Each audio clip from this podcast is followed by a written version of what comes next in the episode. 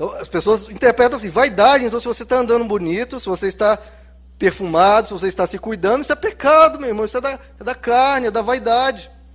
Então pregam um Deus da feiura. Qual é o sentido, queridos, de chamar o Deus do universo, do Deus da feiura? Então veja só, no fervor, na dedicação que às vezes as pessoas têm, mas sem sabedoria, começam a tratar, a deformar o próprio Deus, chamando Deus de um Deus da feiura. Então, algumas pessoas que tinham esse entendimento, no passado as mulheres não passavam perfume, não usavam maquiagem, não usavam batom, não rapavam o cabelo debaixo do braço, não cortavam o cabelo, ficava aquela maravilha. E, e aí Deus tinha que fazer o milagre de fazer essa, essa senhorita se casar. E veja, queridos, que horror. Você acha que Deus gostava de ver as filhas dele daquela forma? Não, né, queridos? Não. Então, a religiosidade, em vez de valorizar o belo, não, ela valoriza o que é feio. Como eu disse, o santo é o que é chato, o que é quieto, o que é parado, o que é feio. Agora, o que é vaidade na Bíblia? De novo, a religiosidade interpreta como coisas exteriores. Está perfumado, está bonito, está bem, tá bem, vestido, cuidou do cabelo. A vaidade na Bíblia o que é? É soberba, arrogância, egoísmo, superficialidade, artificialidade, hipocrisia, que nós vimos Jesus falar tanto, vocês são hipócritas, hipócritas, vocês querem receber aplauso das pessoas, querem sentar nos melhores lugares, porque querem ser os tops, os melhores e desprezam os outros. Isso é vaidade. Que ele diz: tudo que vocês fazem é para serem vistos pelos homens. Querem lugar de honra, os melhores assentos, querem ser saudados nas praças, lutam por títulos né? Não, eu quero ser o apóstolo, eu quero ser o vice-deus, eu quero ser a quarta pessoa da trindade, quero ser pai apóstolo, eu quero ser patriarca. Hoje tem de tudo isso. Não, isso tudo é vaidade. Você querer, porque você está querendo se colocar acima dos outros. E olha para os outros, não, a ralé. Outro ponto, terceiro ponto, carne, vaidade, outro ponto que não interpretam erradamente. Jesus diz: quem quiser vir após mim, negue-se a si mesmo.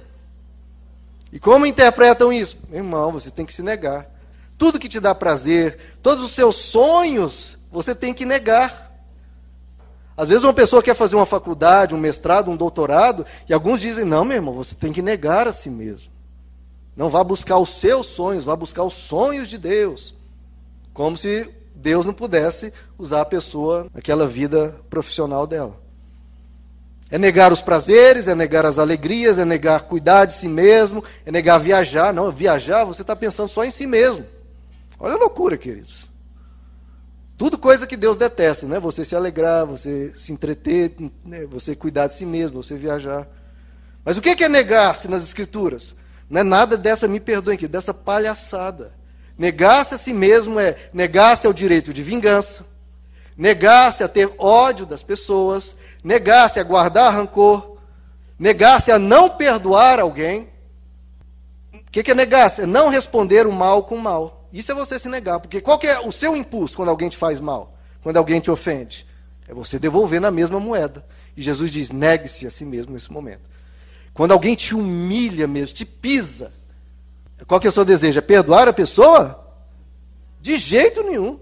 E o que, que Jesus diz? Negue-se a si mesmo e perdoe aquela pessoa. Quando a pessoa te prejudica profundamente, e você começa com ódio daquela pessoa, sobe as veias, você fica vermelho de raiva daquela pessoa. E o que, que Jesus diz para você? Negue-se a si mesmo, não cultive ódio no seu coração. Isso é negar a si mesmo. Tudo trabalhando lá dentro, mudando o lobo em ovelha e não aprisionando um lobo tirando os prazeres, alegrias, as viagens, a beleza de um lobo. Não adianta nada, continua um lobo. Deus quer transformar esse lobo em uma ovelha. E aí você pode ser uma ovelha que viaja, uma, uma ovelha que vai ao cinema, que se penteia, que fica bonito, que põe paletó do pastor Wagner. Porque vai ser uma ovelha linda. Outro termo, olha só quanta coisa que as pessoas, meu Jesus, pega o evangelho e distorce. A palavra mundo que, que a Bíblia diz? Não ameis o mundo, nem o que nele há. Quem ama o mundo não é amigo de Deus. Então, o mundo, segundo a religiosidade, é o planeta, é tudo. Então, se o mundo é mau, e nós, o que, que nós devemos fazer? Temos que nos isolar. Temos que fugir do mundo e formar aqui o nosso gueto, formar aqui o nosso cantinho. Mas se esquecem que João 3,16, o que, que diz? Deus amou o quê? O mundo, de tal maneira que deu seu Filho unigênito, para que todo aquele que nele crê não pereça, mas tenha vida. Então é Deus que amou o mundo. Se Deus amou o mundo, você vai ser mais santo que Deus? Vai dizer, não, eu não amo o mundo, porque eu sou uma pessoa super santa. Não. Em outro trecho diz que ele morreu não apenas por nós, mas pelo mundo inteiro. A palavra mundo tem é uma única palavra no português, mas no grego, no original, são pelo menos quatro termos que são todas traduzidas pelo mesmo termo mundo. Tem a palavra cosmo, que pode significar o planeta, né, o planeta físico, ou conjunto de habitantes do mundo, ou, que esse é o termo que quando diz não amem o mundo, é o que?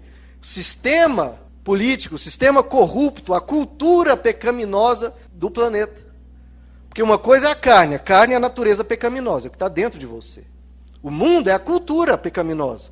Cultura de você, não, eu vou ser uma pessoa esperta, vou pegar essa propina. Então existe uma cultura, em cada país, em cada lugar tem uma cultura errada, pecaminosa. Esse é o mundo que a Bíblia combate. E não o mundo planeta Terra ou o mundo habitantes do mundo, não. Por exemplo, além da palavra cosmos, tem a palavra ge, do grego, de onde vem geografia, geologia, que significa terra, chão, solo. Tem aion, quer dizer um período né, de tempo, ou então o, o sistema de um determinado período, ou enfim. Outro termo, então, mundo, quando a Bíblia diz não amem o mundo, está dizendo a, a corrupção, a mentalidade corrupta, e não as pessoas. As pessoas, o planeta, Deus diz, ame o mundo como eu amei, né? Deus amou o mundo de tal maneira. Quinto termo, que é interpretado erroneamente, deturpadamente. Palavra santo. A palavra santo quer dizer separado. Os fariseus tinham esse ideal, ser separado das pessoas. Então, qual é a ideia deles? Nós não vamos nos relacionar com os pecadores, com os ímpios. Não, vamos formar aqui o nosso grupinho e vamos viver afastado dos outros. E Jesus, o que, que Jesus ensinou? Jesus nos ensinou somente o oposto. Vocês precisam ser luz do mundo e sal da terra. Luz, o que, que ele diz? Lá, em Mateus 5. A, a, lâmpada, você não pega a lâmpada e esconde debaixo da, da mesa ou debaixo da cama. Para que, que serve uma lâmpada debaixo da cama? Não, você acende uma lâmpada e põe num velador, coloca num lugar alto para iluminar todo o local. Então não é para sair do mundo, é pelo contrário, é para você iluminar o mundo. Mesma forma o sal. O que, que o sal faz? O sal, você pega o sal e espalha ali na carne, espalha ali no, no arroz. Depois que você jogou o sal no arroz, ferveu lá, fez o arroz gostosinho, tenta tirar o sal de lá. Você consegue pegar o sal lá do arroz depois que você fez? Acabou porque ele se dilui na carne, se dilui no arroz. E é assim que Jesus quer que a gente se dilua no mundo e dê gosto no mundo, porque a gente está lá, porque a gente está junto com as pessoas. Em vez de se isolar, a gente está junto com elas, para colaborar com elas, para aconselhar, para dar palavras de incentivo, palavras de amor. Olha, não vai por aí não, querido. Se você for por esse caminho, não vai dar certo. Olha, faça assim. Seja mais pacífico, né? não brigue, não arrume confusão. Você ali no meio às vezes nem sem nem citar um versículo bíblico, mas só por você estar ali, acalmando a situação, pacificando e dando uma palavra de incentivo, uma palavra de paz, você já está salgando o mundo. É assim que nós temos que ser. Agora, a religiosidade, como que ela pensa? Não, o sal, o sal tem que ficar junto com outros pedacinhos de sal, com outros grãos de sal e ficar todos no saleiro. Então é o sal no saleiro. Sem salgar nada. Não, ninguém, ninguém abre esse sal. E o que, que Jesus disse? O sal não serve para salgar o mundo, ele só serve para ser pisado pelos homens. Quanto mais a gente se isola, mais as pessoas de fora, o quê? Nos pisa, nos ofende, nos humilha, porque ah, para que essa igreja? Está adiantando alguma coisa? Não. Então o sal existe para dar sabor, existe para evitar, que é a principal função do sal na antiguidade, não era para dar sabor, era principalmente para evitar que o alimento apodrecesse. Porque você matava um animal, não tinha geladeira. Então a carne apodrecia muito rápido. Então aí o sal tinha um valor muito grande, porque salgavam a carne e a carne não apodrecia. Essa é a sua função no mundo.